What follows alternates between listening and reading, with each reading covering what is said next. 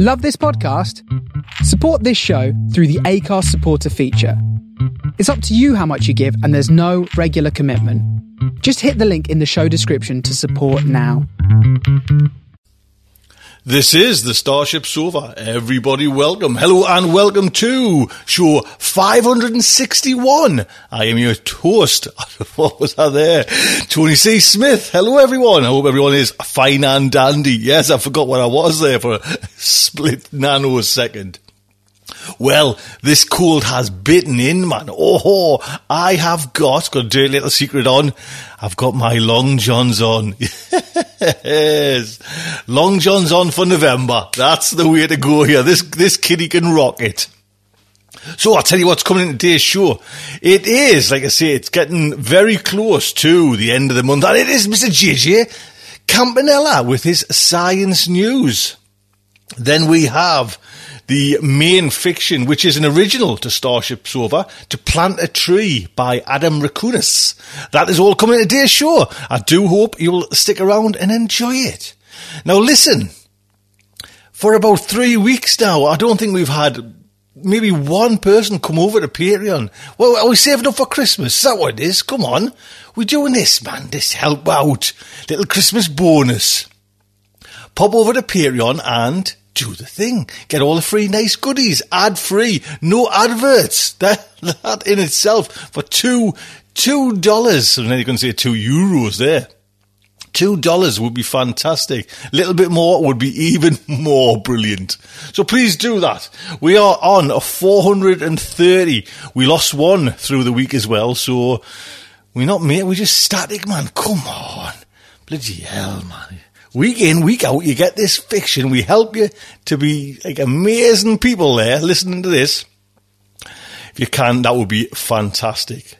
So we'll get into the main fiction, and like I say, it is To Plant a Tree by Adam Rakunas. This story, as you know, original to Starship Sofa. Adam Rakunas is the author of the Philip K. Dick nominated Windswept and its sequel, Like a Boss. His short fiction has appeared in Futurismic.com, the magazine of fantasy and science fiction, and Starship Sofa. A former Southern Californian, he and his family now live in the Pacific Northwest, and there's two links there. If you can go and say hello to Adam, pop over to this site. And this story is narrated by Kate Lechler. When she's not teaching or editing, Kate writes about genetically engineered unicorns from a lawn chair in a carport in Oxford, Massachusetts. She is a graduate of the Tau tool, Toolbox and has had work appeared in Podcastle, Fireside Fiction, and Metamorphosis, amongst other places. And you can find it. And again, there's two links there to Kate's sites. So, the Starship Sofa is very proud to present. To plant a tree by Adam Rakunas. As Fu staggered out of the wreckage, she knew she was going to curse. That was a given.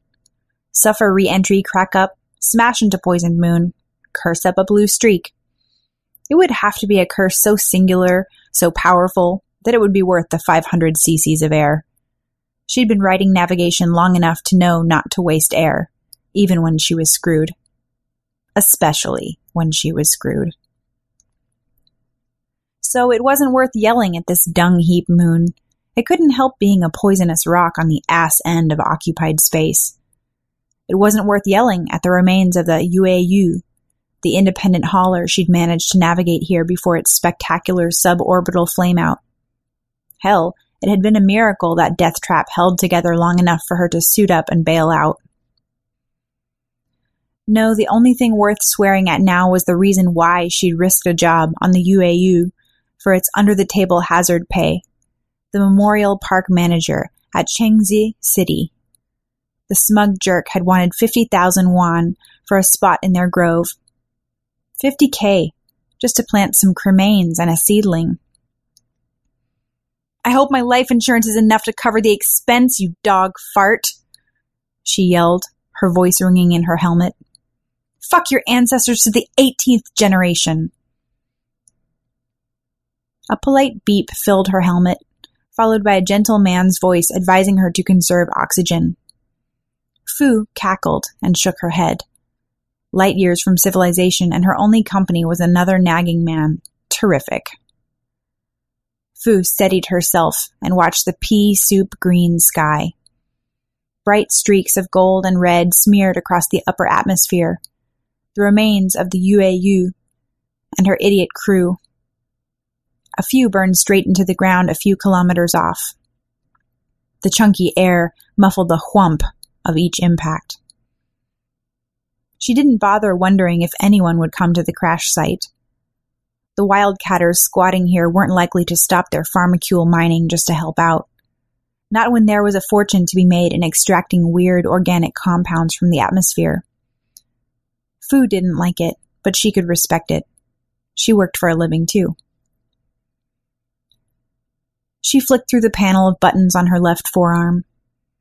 The suit informed her that her breathing supply would last 19 hours, 16 minutes, and 45 seconds.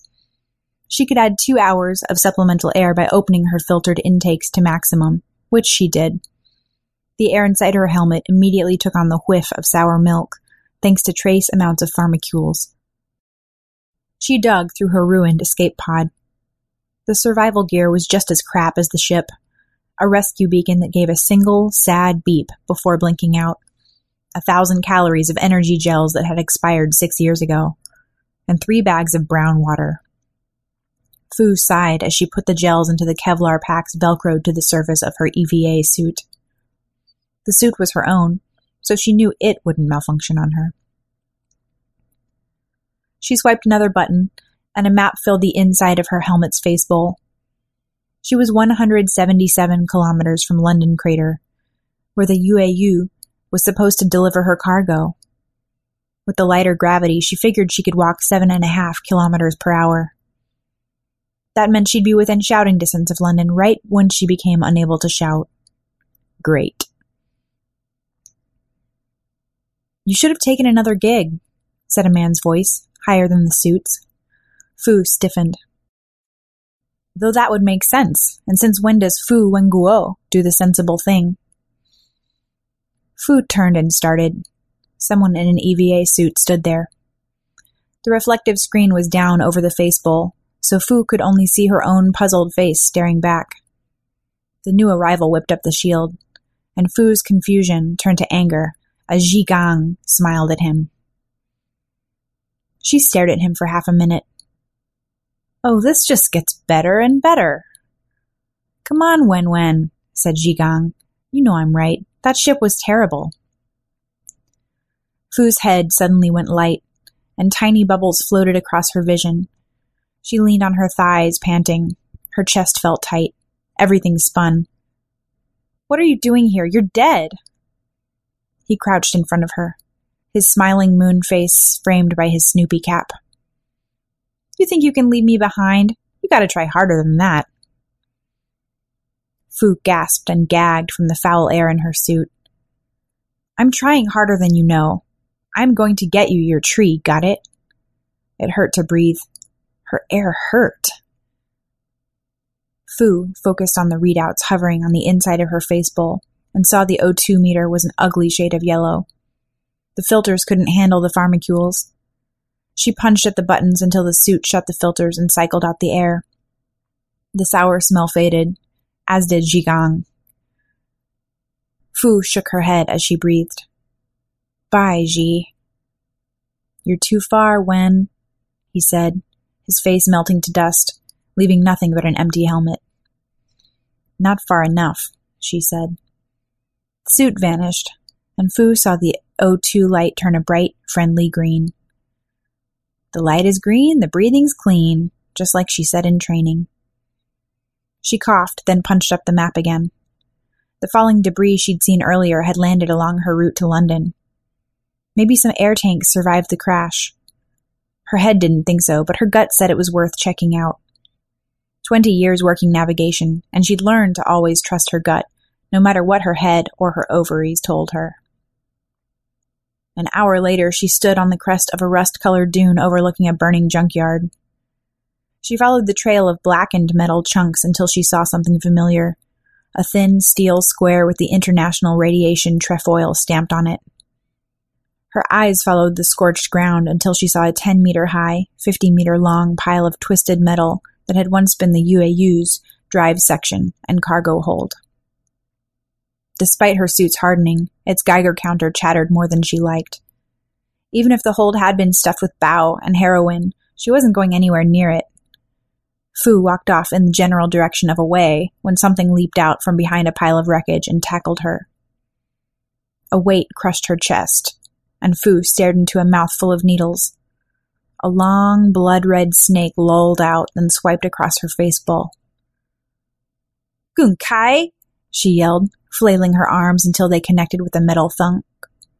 The snake retracted, and Fu heard a crackle of speakers. Gunkai, said the thing, but with Fu's voice. Then it barked at her.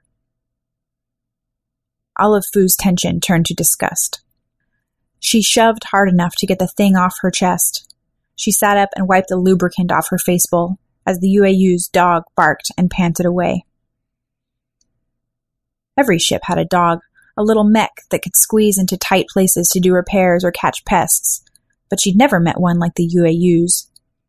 It bit the deck plates, then puked back slabs slimy, degraded metal. It jumped on people, even after they'd zapped the thing with a prod. Hell, the dog, and the fact that no one had named it was just another red flag, was so screwed up that it couldn't even talk normal like every other mutt she'd worked with. The dog was everything that was wrong about the UAU writ large, and now she was stuck on a toxic turd of a planet with the damn thing. Get! She waved it off as she trudged toward London. The dog whined, and Fu turned to see it thumping its tail into the dust. Go! Gundan! She grabbed a chunk of metal, a hatch handle she noticed, and hurled it at the dog. The bulky EVA suit hindered her throw, and the handle careered off into the dust. The dog kept wagging away, and Fu tsked. The more time she wasted with this idiot machine, the less air she'd have. She walked off. Fu hadn't gone a minute when the dog trotted past her, the hatch handle in its jaws. It set the metal bar down, and Fu picked it up as she walked past. This time she got a good throw that landed the handle in the middle of the UAU's wreckage. There, she said, never stopping her walk. And don't come back unless you find something useful, like air or porn. The dog bounded off, all legs and tail. Fu slogged on. Maybe if she got over that next rise of dunes, the dog would forget about her. The dog flashed in front of her, a paper wrapped bundle in its mouth. Fu caught a glance of skin, then stopped in her tracks. She stooped down, her mouth open in amazement. It was a stack of scorched porn mags. The dog barked, and Fu could swear she saw a grin on its face. So now you understand me? She punched up the ship's manifest and said, Let's see what else you can understand. Part of her job was helping the cargo master make sure the ship's weight was within jump tolerances. If the UAU was off by a few grams, the jump would fail and spin them into oblivion. Fu hadn't been paying attention to anything but weight. Now she pored over the manifest and found 12 gross Type C EVA filters, better than Type A's she had, all sitting in the hold. Okay, dog, she said. Go get suit filters. Suit filters! The dog yipped and ran off into the pile. Fu reran her numbers. Without having to worry about air, she could push and be in London in a day. Granted, she'd have to choke down the spoiled energy gel, but food poisoning wouldn't kick in for a few days, right? Minutes later, the dog returned, dragging a sealed cargo crate in its jaws. It was a little bigger than she figured, but hey, twelve gross of anything could take up room. She patted the dog on the head and popped the clasps on the crate's sides. The top loosened with a hiss. Fu tossed the lid away and tore into the sheets of packing foam, feeling like a kid at Christmas. The crate was full of metal chopsticks. She shook her head just to be sure she wasn't hallucinating. There were thousands of chopsticks all bundled and stacked. She nodded to herself a few times before she realized her entire body shook. Fu picked up a bundle, wondered if she could stab through the dog's skull into its tiny, tiny electronic brain. Air filters! she roared, waving the chopsticks in the dog's face. I wanted air filters. Now get back in there before. Her face bowl lit up with warnings.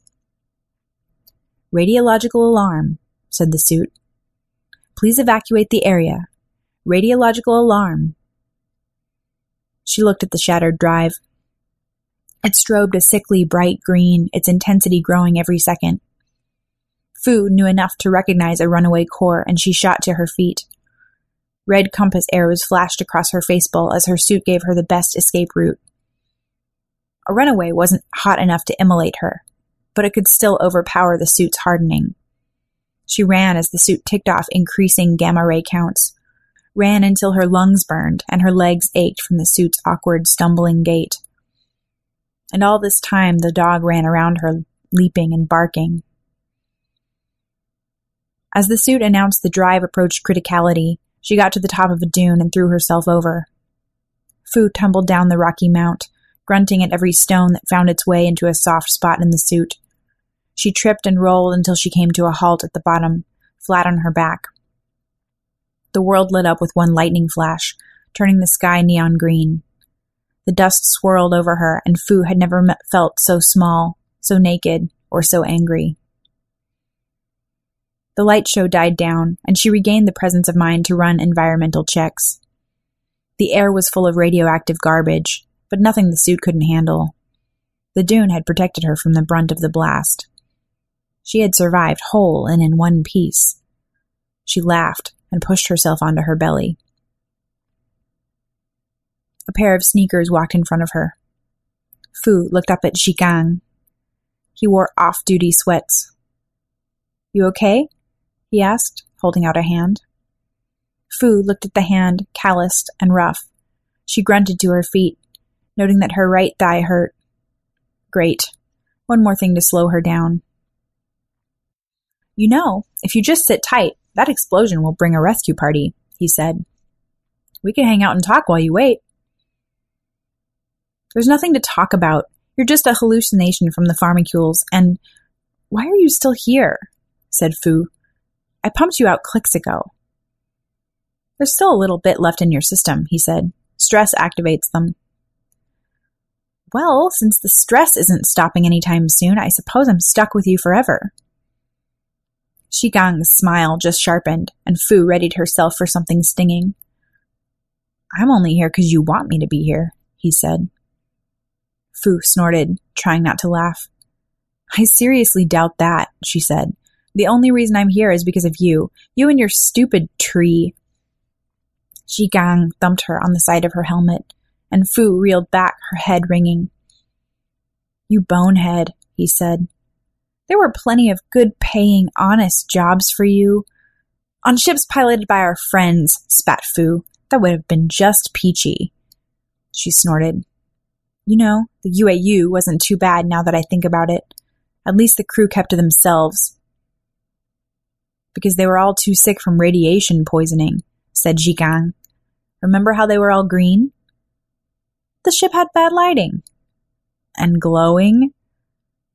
Fu inhaled, ready to give him the business, when she noticed the sour milk smell was back, stronger than ever. She checked her O2 supply. It was slipping away, down to five hours worth. You're too far, Wen. Too far away, and I'm not getting any closer, she yelled. You get out of my brain, Zhigang. Her right leg twitched, and she reached down to massage it. Her suit felt thinner, more like long underwear. She looked, and her stomach fell away. A massive tear curled around the suit from her kneecap to the back of her thigh. The leaking air misted away, and Fu's eyes watered as she got an unfiltered face full of pharmacules. She looked up. Zhigang was now on fire, his black hair turning red before it burst into a thousand sparkling flames. You're too far, Wen, he said. And then there were a hundred, a thousand, a million Zhigangs, their tracksuits turning black, their eyes lit with flame. They all spoke at once, their voices ringing in her helmet like a church choir. You're too far from me. Her lungs searing, she fumbled for the repair kit on her hip. Her hand hit nothing and Fu twisted around trying to find it in the murk. She staggered up the dune. She had to get up the dune to find her pack. She had to find her pack so she could fix her suit, so she could go home, so she could get away from a world now filled with burning, chanting men. I wanted air filters! Fu shook her head. The dog bounded toward her, her voice crackling from the speakers in its head. The patch kit sat in its mouth. Come here, croaked Fu, reaching out, her hand straining to grab the pack. The dog whuffed and tucked its head under Fu's palm before dropping the pack at her feet. Fu snatched up the Kevlar box and tore it open, slapping patches on her thigh until the outflow stopped. The air inside was still noxious, and her eyes watered and her nose ran, and she was having trouble seeing straight. She slapped at the panel on her forearm until the stink cycled away, replaced with sweet, sweet oxygen. You're still too far, Wen, said Zhigang. He was back in a flight suit, one that was torn and smudged with soot. He held out his arms to her, his sleeves rolled up and his skin bright red, like he'd washed them in food coloring. I can't reach you, Wen. Can you come in? Go away, she said, panting out the last of the poison. She closed her eyes and put her helmet in her hands. Just go away. When Fu opened her eyes again, the dog was in her face, snuffling away. She looked past its jet black eyes and saw they were alone. Fu gave the dog a gentle pat on its muzzle. All right, she said. You did good, but I still need air filters. Can you find those? The dog whoofed and shook its head. What do you mean, no? said Fu, pointing back to the UAU. Go get me an air filter. The dog leapt to its feet and tore up the dune, Fu checked her air supply. Between the tear and the cycling, she was down to two hours. She had had plenty of close scrapes with death. Bar fights with gigantic men, miscalculated jumps, marriage, but never one with this long a waiting period. Two hours? She ran through the charts in her head, and every path toward London ended with her out of air in the middle of nowhere. The dog trotted back with something in its mouth. For a brief moment, Fu let herself feel a tiny spark of joy, one that fizzled, the bundle of chopsticks in the dog's mouth. She didn't bother to waste breath. She just snatched the bundle out of the dog's jaws and hurled it into the wastes. The dog looked at her and whined. What? she said. You think I'm going to pat you on the head for that? I need to breathe, you pile of junk, not play fetch. The dog looked at the bundle, then back to Fu. Fu snorted. Don't give me that look. I'm too busy figuring out how not to die. The dog ran off, grabbed the bundle, and returned. This time, though, it set the chopsticks down at its feet and nosed them toward Fu, giving her a look of doggy atonement. Fu wanted to yell at the thing, but it wouldn't do any good. She remembered past fights with Zhigang, when they'd been up all night screaming at each other and she'd just shut down. The only things to do were make up or leave. She reached out for the bundle, and the dog backed away, giving its tail a single wag. The chopsticks were steel cylinders that tapered to a sharp point. The wrapper looked ready to fall apart, probably from the dog's lubricant saliva, but the hard nub of the bundle's RFID tag still held together. Just for kicks, she held it to a sensor on her wrist. Lot 4526A, said the suit. Liao Consolidated Manufacturing Concern Particulate Processing Unit, Mark IV. Would you like a command interface? Fu stared at the bundle. To do what? The PPU uses nanohooks to capture particulate matter from the atmosphere, leaving clusters of desirable material for later processing. What good will this do me? I'm sorry, but I cannot respond. I require more input. Well, I require more air, but I bet you'll live longer. There was a brief pause, and Fu could swear she heard her suit humming, the same way Zhigang would when he was going over household expenses. The bundle twitched and flexed against the wrapper. It buzzed strong enough for the feeling to run up Fu's arm. A lone chopstick popped up like a card out of a magician's deck. Please install the unit in the ground. It requires an anchor point. Fu plucked the stick from its mates and jammed it into the hardpack. It vibrated, then began to grow longer, like a piece of stretching taffy. A sudden gust of wind battered at the stick, and Fu dove to shield it with her body, though she immediately felt foolish. What, the wind's going to take away my stick?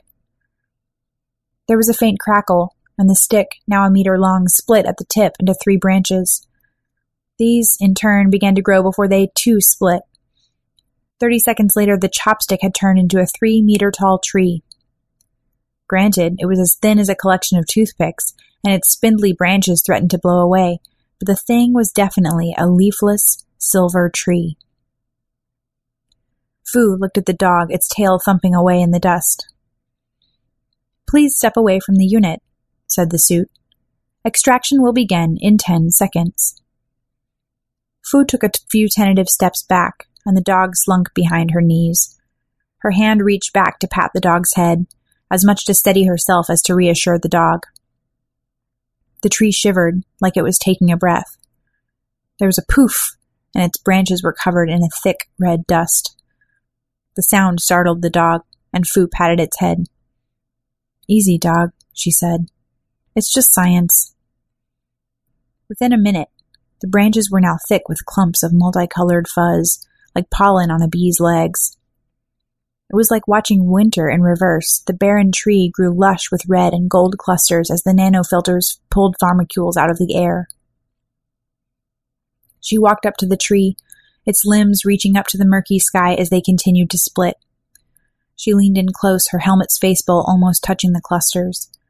As she focused on the thin hairs of the nanofilter, something changed on her HUD.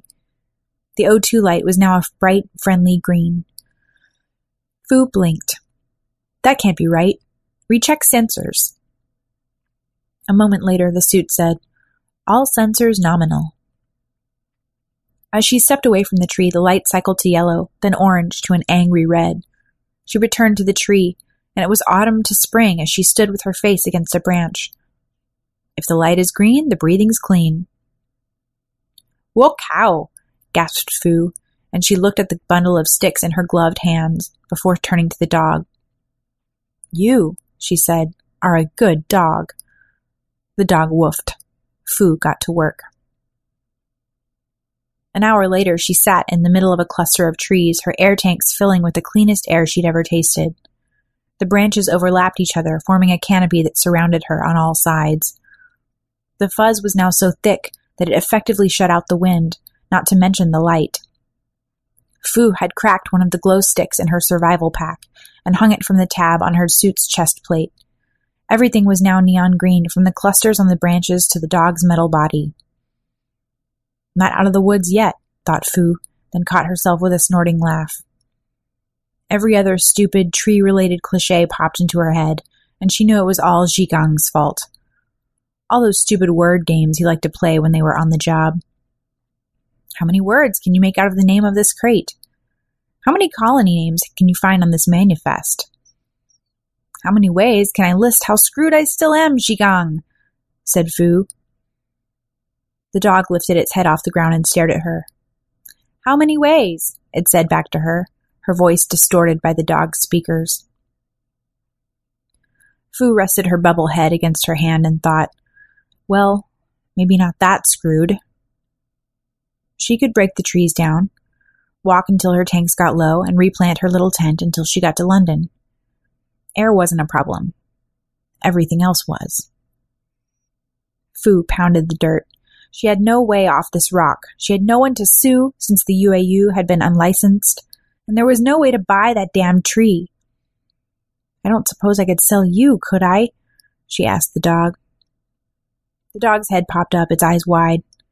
It shook like it was cold, then moved its snout toward the canopy.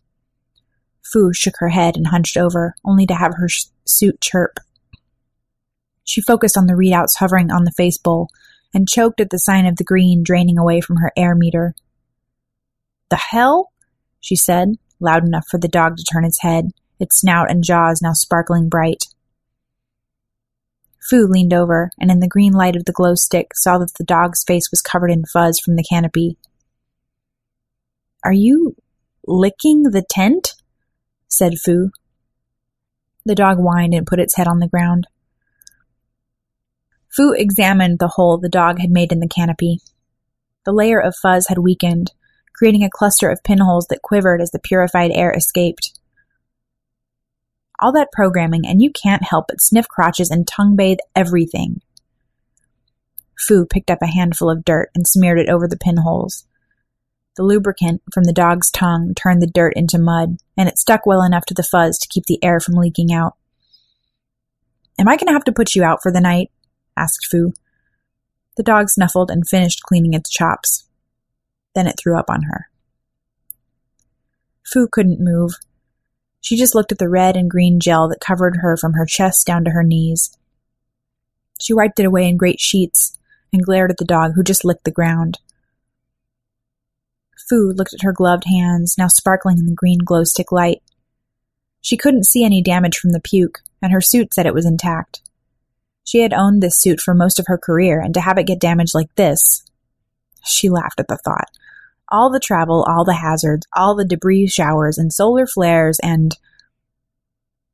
Fu felt a lump in her throat. Her skin itched. She felt warm. No, she felt hot, like she was standing next to a fire. How could that be? She checked her suit again, saw the green temperature gauge, but sweat still trickled down the sides of her Snoopy cap and into her eyes. A burst of radio static filled her helmet. She shook her head. There was no one nearby. There was no fire. There was just her, and this dog, and her tent, and nothing. Nothing's working! Fu turned and saw Gang in an EVA suit standing in front of her. He held out his arms, then a flare, bright as a star, lit up behind him. Fu could only see the light and hear Zhigang screaming. She pushed her way backward, scrabbling to get to her feet, to get up, to get away. She burst through the tent and ran as fast as she could, Zhigang yelling after her, I can't cycle the hatch! I can't! She had no idea how far she had run before the dog tackled her. They rolled, the dog barking and repeating her own words. Am I going to have to put you out for the night? Fu's heart pounded, and she shoved the dog off her. The tent sat a hundred meters away, a Fu-sized hole in its side. There was no fire. There was no Zhigang. There was just her, and the dog, and this suit. She touched the patch on her leg. It was covered with the dog's puke, and tiny puffs of air misted out. Whatever the puke was, it had seeped through the seams on the patch. Even the suit was letting her down. Fu crawled back into the tent, making sure to avoid the patch of puke. Just for kicks, she waved a glove over the mess to see just what the dog had vomited. Her eyes widened as the suit read off a list of psychoactive compounds, all of them much more powerful than the refined pharmacules on the trees. This was the kind of stuff the wildcatters wanted to sell refined pharmacules. No, better than that, processed pharmacules. She had her own wildcat operation with the trees and the dog, she could pay her way with whatever the dog puked up. Fu laughed, then patted the dog on the head. You're going to make me rich. Within the hour, they were walking toward London, and Fu's footsteps felt light for the first time in months. The dog trotted alongside, its tail wagging as it looked up every now and then for instructions. If its obedience was a side effect from the pharmacules, she was ready to make the dog eat until it couldn't. Before she broke down the trees, Fu had her suit do some quick calculations. She'd have to plant her grove four more times in order to have air to get to London, but each stop would get her about half a liter of pharmacules for the dog to eat. Fu would walk away with enough cash to pay for passage, the memorial park, and enough food and booze to last her the rest of her days. She could get Ji his tree. She could get him a hundred trees. She laughed and picked up the pace. The first two forests were easy to plant. She just set the trees in a tight circle around her, sat down, and deployed. After her air tanks had filled, she told the dog to get to licking. It had been happy to do so at the first forest, but it whimpered a bit at the second.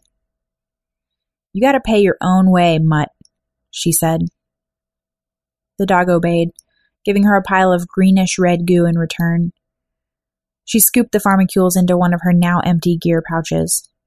She had ditched everything except for tools.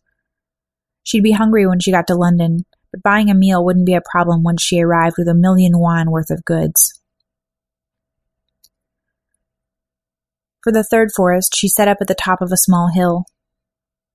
The wind was strong, which meant more pharmacules would fly by for the trees to gather.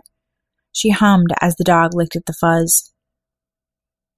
I wouldn't sit long if I were you, said Gang from behind. He was now wearing house clothes, and his hair whipped about in the wind.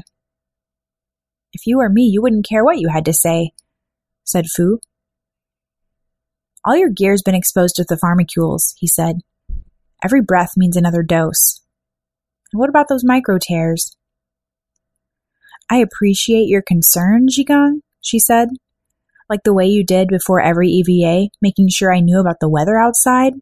Like I didn't know how to look for flares or bursts. It's not too late, Wen. Just forget this stuff and keep walking and. And what?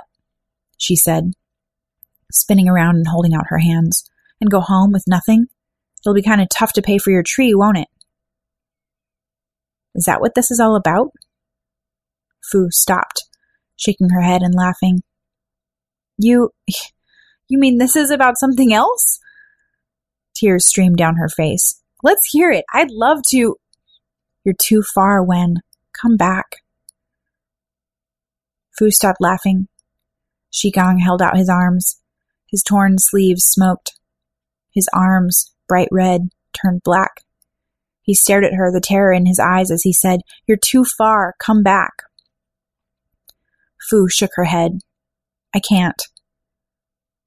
His hair whipping about like flames. Come back when? I can't. His skin, red, now singed, turning black. Wen, please, let me back in. I'll contaminate the whole ship, yelled Fu, falling to her knees. I can't let you in. Zhigang, on fire, his eyes pleading. Wenguo, please! I can't! screamed Fu, straining against a dozen hands, hands she knew weren't there, except she could feel them holding her back as Zhigang faded away, back from the porthole into the blaze that consumed the forward compartment. She surged forward and fell to the ground, sobbing. Fu's tears plopped on the front of her face bowl. Zhigang wore a suit, his hair already falling out. We can't fight anymore. Fu pounded the earth. They knew that hatch was faulty. Zhigang wore a hospital gown, his bare scalp blistered, his skinny legs shaking. When you'll carry on after, right? You'll plant that tree and visit, but you won't wither. Snot ran out Fu's nose. Of course, I'll plant that tree. She felt a hand on her shoulder, and Fu hauled herself up. There was Zhigang, wearing his flight suit, fresh out of the laundry, his hair high and tight. I know you tried, he said, his voice brighter than it should have been. Fu snorted snot back up. I shouldn't have let you go out there, she said. That was my job. He laughed, bright and clear, and Fu's chest tightened. Oh, bull's balls, he said. Last time I checked, the navigator's job is to steer the ship. I wasn't talking about that, said Fu. You're my husband. It's my job to look out for you. Is that what this is? He said. You think a tree's going to bring me back? No, said Fu, her throat growing thick. Nothing will. But I keep my promises. Zhigang smiled and put a hand on her face bowl. Fu leaned her head as close to his palm as she could. You promise not to wither, he said. I won't, she said. You are, he said, taking her helmet with both hands. If you stay here with this dog, you will. If I don't have a payoff, I can't buy your tree, she said, struggling out of her grip. I can't. Fu spun away, right into the forest. Something tugged against her left shoulder, and she pulled, hard, only to hear a horrible rip. A great white cloud billowed out of the tear. The suit began to warble. Integrity compromised. Please remain calm. Conserve oxygen. Fu looked at her arms, her legs. Vapor puffed away like steam rising from a hot flight deck. Something flashed in front of her, bright and red. She focused on the front of her face bowl and saw the O2 meter blinking, an angry stoplight. She slapped at the pouches, looking for another patch, but she only found the pharmacules. The goo splashed out, and she felt the tightness in her chest slowly giving away to warmth. She wasn't scared. That surprised her, how she wasn't scared. Her head swam, light like a summer day. Zhigang knelt in front of her, his hands on her cheeks. She'd forgotten how rough his hands were and how good that felt. The dog nudged her. She laughed. It was so hard to laugh. You need a name. You're a good dog. We need to find a tree and rest. With Zhigang. Home. The dog watched as Fu's last breaths fogged the face bowl. It whined and pawed her, but Fu didn't move. It ran over her last words. It knew how to follow commands. It grabbed one of the chopsticks in its jaws and trotted off in the direction they'd been heading, off to find its way home.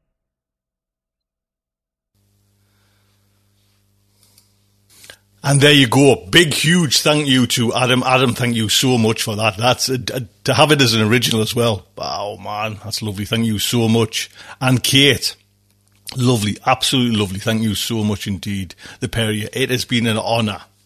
So, now you see, it's for Patreon. It's the end of the month, but I think it's the first of November for. for everybody else there. So normally it's Jim at the end of the month, but it is for Patreon, but not for everybody else. So, Jim, sir. Greetings and vaudevillian vacillations, my centroleucically eudoric listeners, and welcome to this October 2018 Science News Update. I'm your host for this modestly stentorous science podcast segment, Jim Campanella. So every time you think that the idiot scientist stories of the month have run out, you find a new one.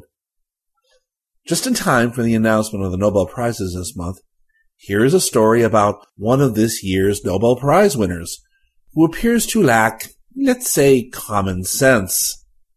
According to The Guardian, a bizarre video has surfaced on YouTube featuring one of this year's physics Nobel winners, Dr. Gerard Mourou, I've seen it online and it is, well, it's something. The clip is titled, Have You Seen Eli? It was made in 2013 and apparently with the aim of promoting Extreme Light Infrastructure, ELI, an 850 million euro project led by Mourou.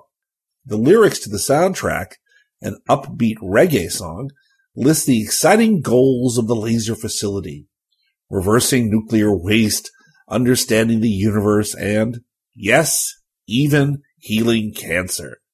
Sounds great, huh? Well, the actual video is, well, less great. In the accompanying footage, Mourou and colleague Dr. Jean-Paul Chambarret are dancing in the laser lab, apparently surrounded by a troop of female students.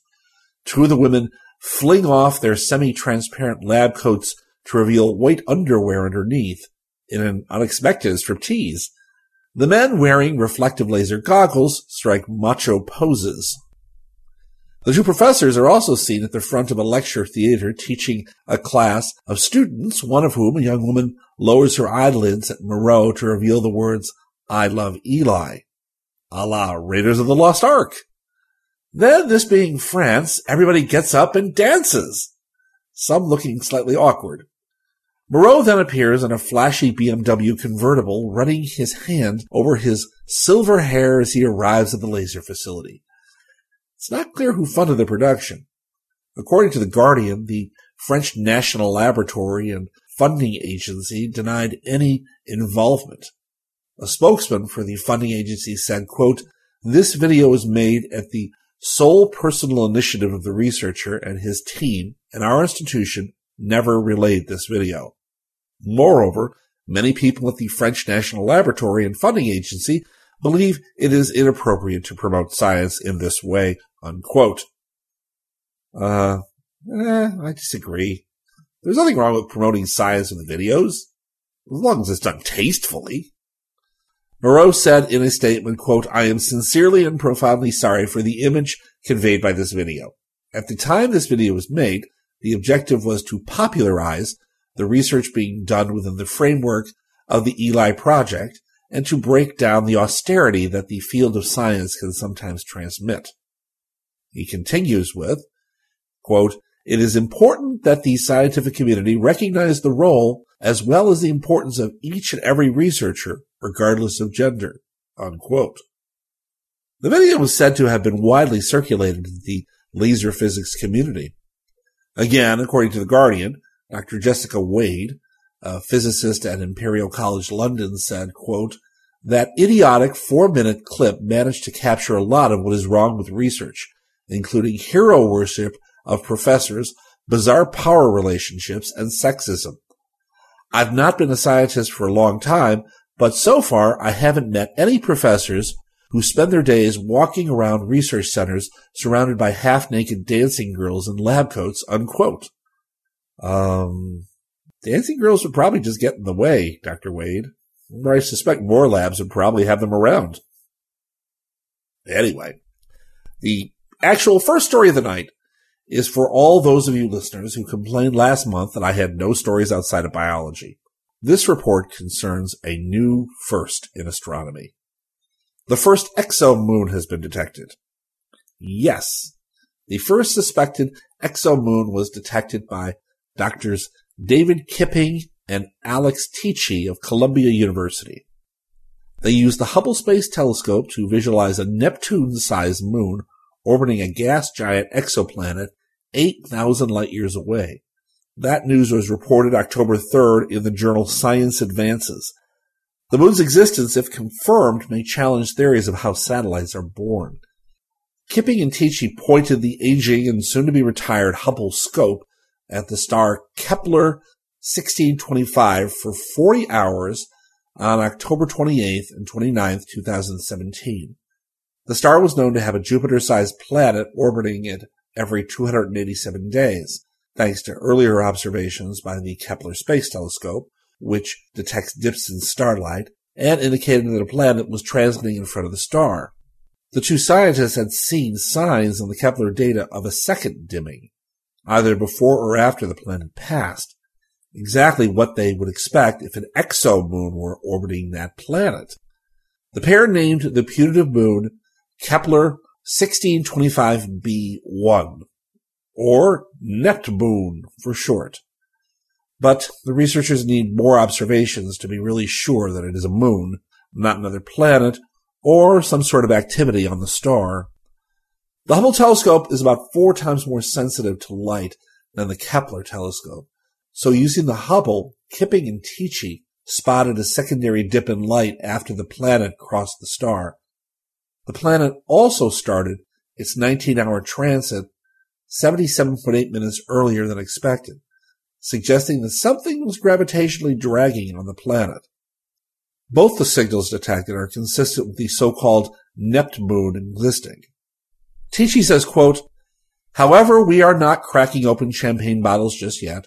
We want to check with the Hubble again, hopefully during the next transit next year in May 2019. Things look very exciting and tantalizing and maybe even compelling. Unquote. One reason for the caution of Kipping and Teachey is the strangeness of the moon itself. According to their paper, in our solar system, moons form in only one of three ways. First, by being kicked out of a planet itself by a massive impact. Second, by coalescing from gas and rock orbiting the planet. Or third, by being captured by the planet's gravity from elsewhere.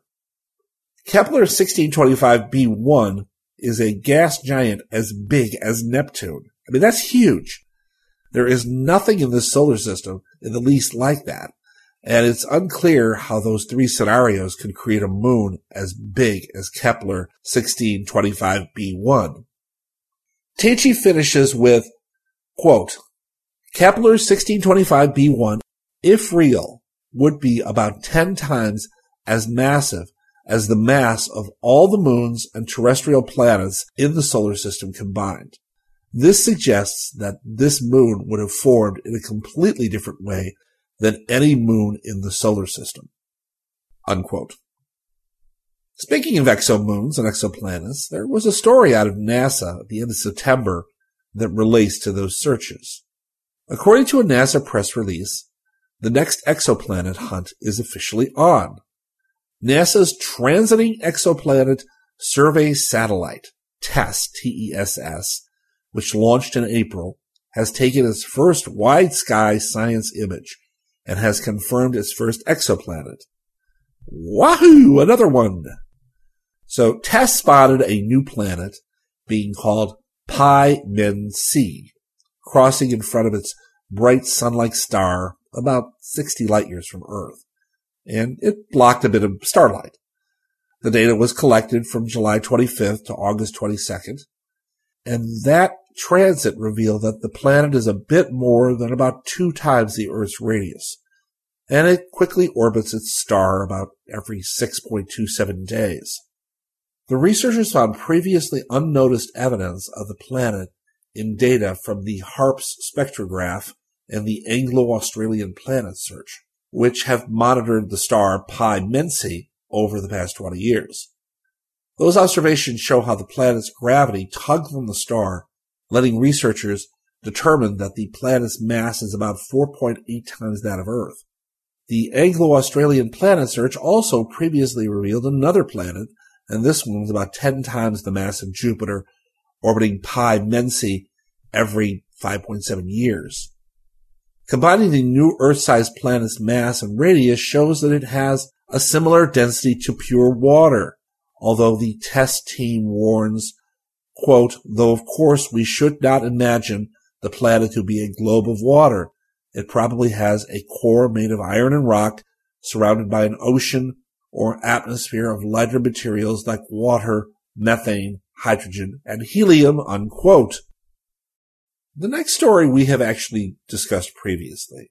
It's a bit controversial, and I have my own opinions on why it has been so unsuccessful, but I suspect you have your own as well. What am I talking about? SETI, our search for extraterrestrial life. Previous stories that I have reported have suggested that humans have not contacted aliens because it is likely many civilizations go dark quickly or simply do not age well and they cannot contact us.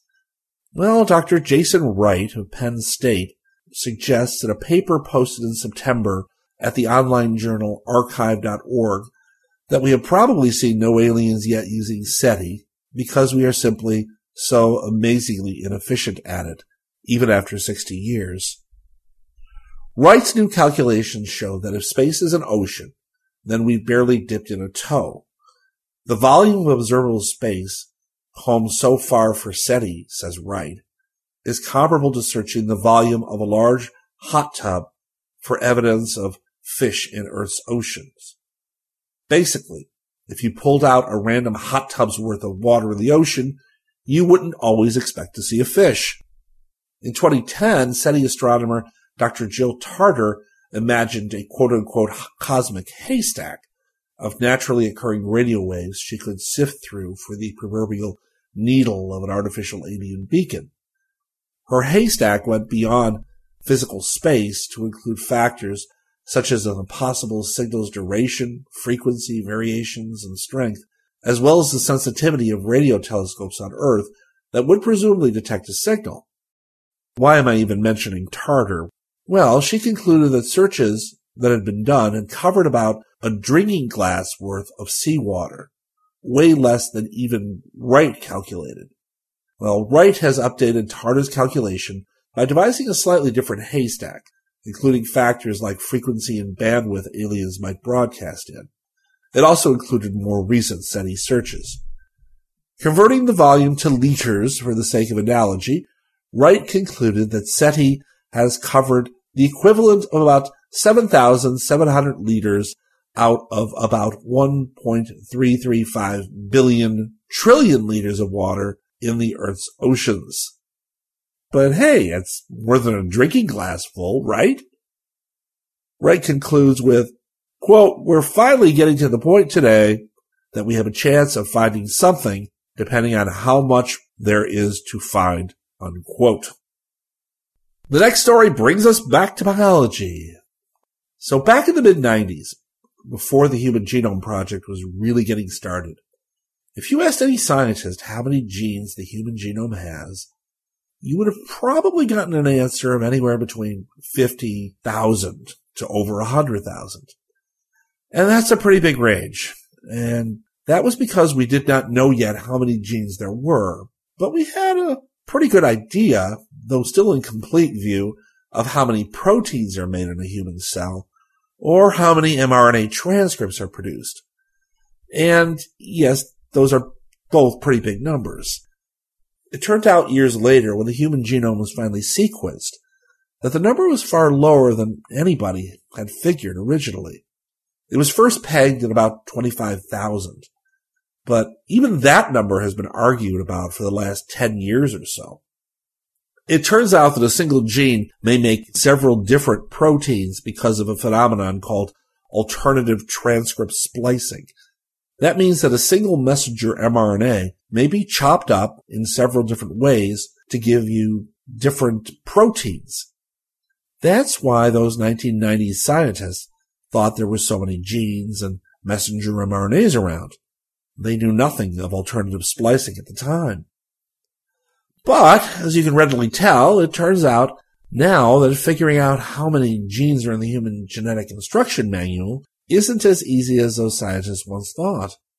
Also, to make things even more complicated, the very definition of a gene has changed since the completion of the Human Genome Project more than 15 years ago. Genes used to be defined as stretches of DNA that contained instructions that copied into RNA and then got turned into proteins. As I said earlier, researchers still don't entirely agree on how many of these protein coding genes there are. Dr. Steve Salzberg of Johns Hopkins has now published a new gene count of 21,306, which was published August 30th in BMC Biology. But in the last decade, researchers have learned that not all genes produce proteins. Many scientists have expanded the definition of a gene to include those that make RNAs that instead of being turned into proteins, have other functions in the cell. Salzberg says, quote, numbers of RNA producing genes, also called non-coding genes, are even more up in the air than protein coding genes. We have already found more of these RNA genes, 25,525, than protein coding ones. And our count doesn't even include microRNAs and other recently discovered small RNAs, unquote. Um, microRNAs and small interfering RNAs, called siRNAs, are short regulatory sequences that are regularly produced to control whether messenger RNAs are translated or not. And even without those small RNAs and siRNAs, which he is not counting, Salzberg's new total of human genes comes to at least 46,831. Other scientists have debated the estimate, but Salzberg says, quote, I will not be surprised if 10 years from now we still don't have an agreed upon number, unquote. Alrighty. This next story is just one of those that annoys me. I'm not sure whether it will turn out to be true or not, but I just find it entirely irksome. Why? Because this is another story that suggests that the human microbiome controls the human body. I feel like I've been covering these stories for years, and yet here is another. If we are to believe half the reports, then we are just zombies that bacteria control for their own benefit. So what is the newest mess? Could disinfectants that we commonly use to clean our homes cause our children to become overweight? Dr. Anita Kozyrskyj of the University of Alberta and leader of the Canadian Healthy Infant longitudinal development study, CHILD, analyzed the gut microbiota of more than 750 children aged 3 to 4 months and looked at the kids' exposure to disinfectant, detergents, and so-called eco-friendly cleaning products used in the home. After controlling for a wide range of other potential factors, her results suggested a clear dose-dependent link between the mother's reported use of disinfectant in the home, changes in the level of some types of normal gut bacteria in their infants, and the kid's weight at age 1 to 3 years. In contrast, eco-friendly cleaning products didn't increase the likelihood of children becoming overweight. Kozyrskyj says in this long quote, quote, we found that infants living in households with disinfectants being used at least weekly were twice as likely to have higher levels of gut microbes, Lachnospiraceae, at age 3 to 4 months. When they were 3 years old, their body mass index was higher than children not exposed to heavy use of disinfectants as infants. Unquote. Kozyrskyj and her group report their results in the Canadian Medical Association Journal in a paper titled Postnatal Exposure to Household Disinfectants, Infant Gut Microbiota, and Subsequent Risk of Overweight in Children.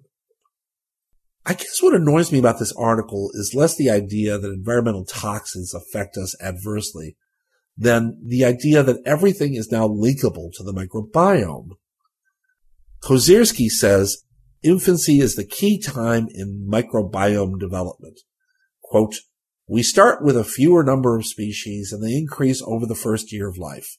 The different kinds of species increase, some decrease. By the time we're three years old, we each have a microbiome that we can call our own and which remains with us throughout life. Microbiome changes caused by some environmental factors, such as antibiotics, can change that microbiome, but they tend to be transitory and normal childhood pattern is resumed. Frequent home use of disinfectants can alter that development and balance, unquote.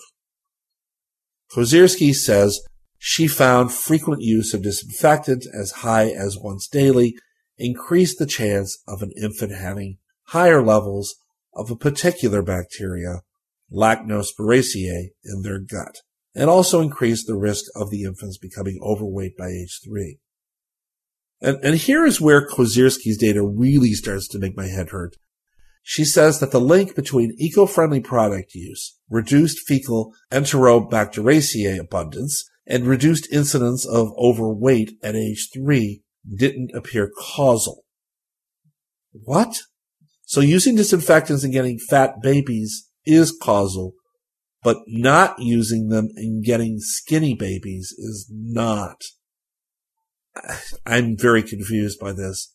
She knows, quote, those infants growing up in households with heavy use of eco cleaners had lower levels of gut microbes, Enterobacteriaceae. However, we found no evidence that these gut microbiome changes caused the reduced obesity risk. Our analyses were controlled for other well-known factors that affect microbiota, so it wasn't those factors that explained any of the results we obtained. In the case of the eco-friendly products, I must admit we were a bit surprised, unquote. And apparently they weren't just surprised, they were confused. Okay. I suppose whether those results make any sense or not, it's probably a good idea to use less disinfectant around babies. Any extra chemical that a baby is exposed to, can't be good for it. I know it's hard to believe, but dirt is good for a baby's immune system. Yes, good. Now don't get carried away with that concept. I mean, there is not being worried about a bit of dirt and then there's just being psychotic about the use of cleaning products. Anyway, last story of the night is a bit of good news from the cancer therapy side of science. If you've known anybody with pancreatic cancer, you know how horrible that is. Pancreatic cancer is one of the most recalcitrant cancer types that are known, and the survival rate has been abysmal for years. Well, that may be changing. This year, about 55,000 people in the U.S. will be diagnosed with pancreatic cancer, and more than about 44,000 of them will die. That makes it one of the deadliest cancers there is. Currently, the pancreatic cancer five-year survival rate is only 7%, and drugs to treat this aggressive disease are limited and in the main pretty ineffectual. However, now Dr. Mouad Edderkaoui and his crew from the Cancer Institute of Cedars-Sinai may have found a reason to be hopeful as results from their new study show that a newly developed drug called Metavert can prevent the most common type of pancreatic cancer from growing and spreading, well, at least in laboratory mice. The findings from this new study, published last month in Gastroenterology, were in an article entitled An Inhibitor of GSK3B and HDAC Kills Pancreatic Cancer Cells and Slows Pancreatic Tumor Growth and Metastasis in Mice.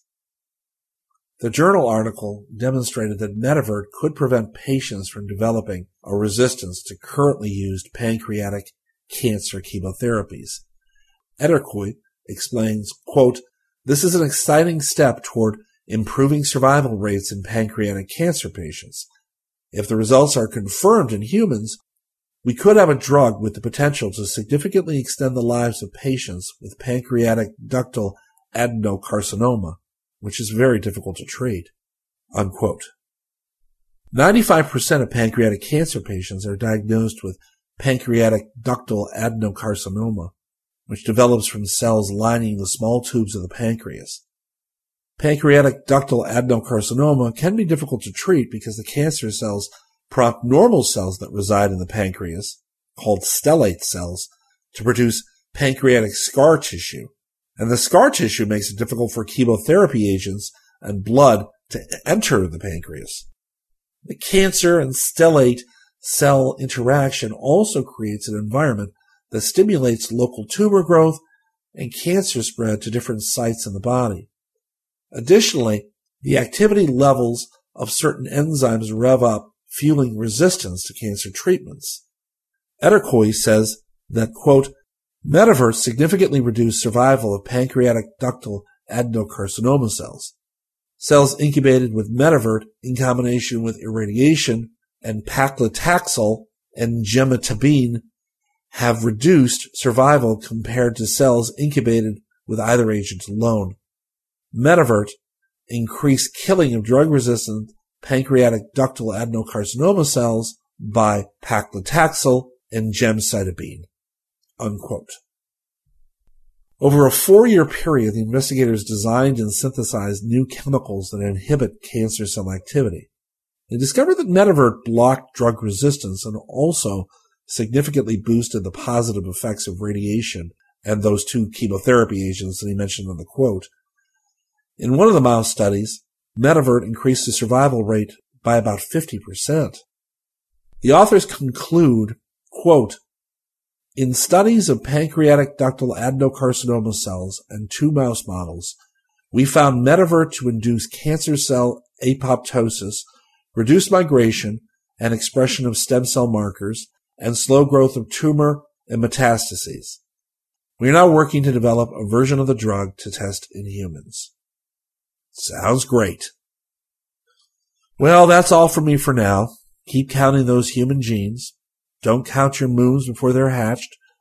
Keep watching the skies, and I hope I've inspired some of you. Until next time, this is Jim Campanella. And there you go. Big thank you, Jim. Jim, thank you so much indeedy. Yes, indeedy, deedy. Well, that is today's show. I, I, I, do hope you've enjoyed it and you thought, well, maybe, you know, for Christmas there, run up to Christmas, we'll chuck a little bit that tones way. That would be fantastic. Do come back next week. That will be even better, though. That's the main thing. Until then, just like to say, good night from me. This presentation has been brought to you by the District of Wonders Network, dedicated to podcasting the finest genre fiction. You can learn more about the District of Wonders and their many literary productions at their website, www.districtofwonders.com. Thank you for listening.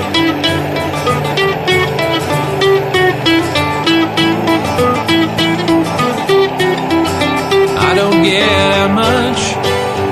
I've barely left the ground. I'm tuning into your transmissions. I'm mooning, waiting to be found, and I'm building rockets, I'm pointing them to the moon. But the work is going slowly, It won't get to you anytime soon. Can you reach me? Is my signal getting through? Turn on your radio. I wanna talk to you.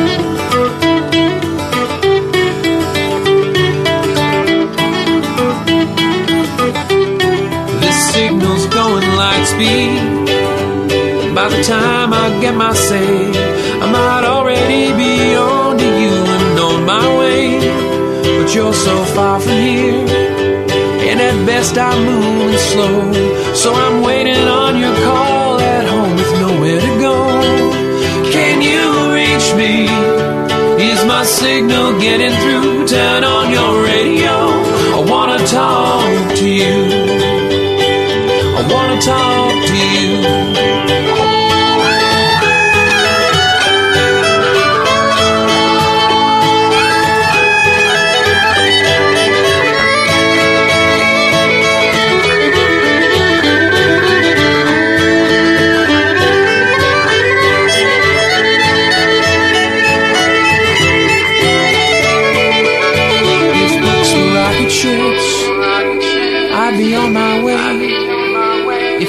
Cast myself on a radio wave, I might get to you someday.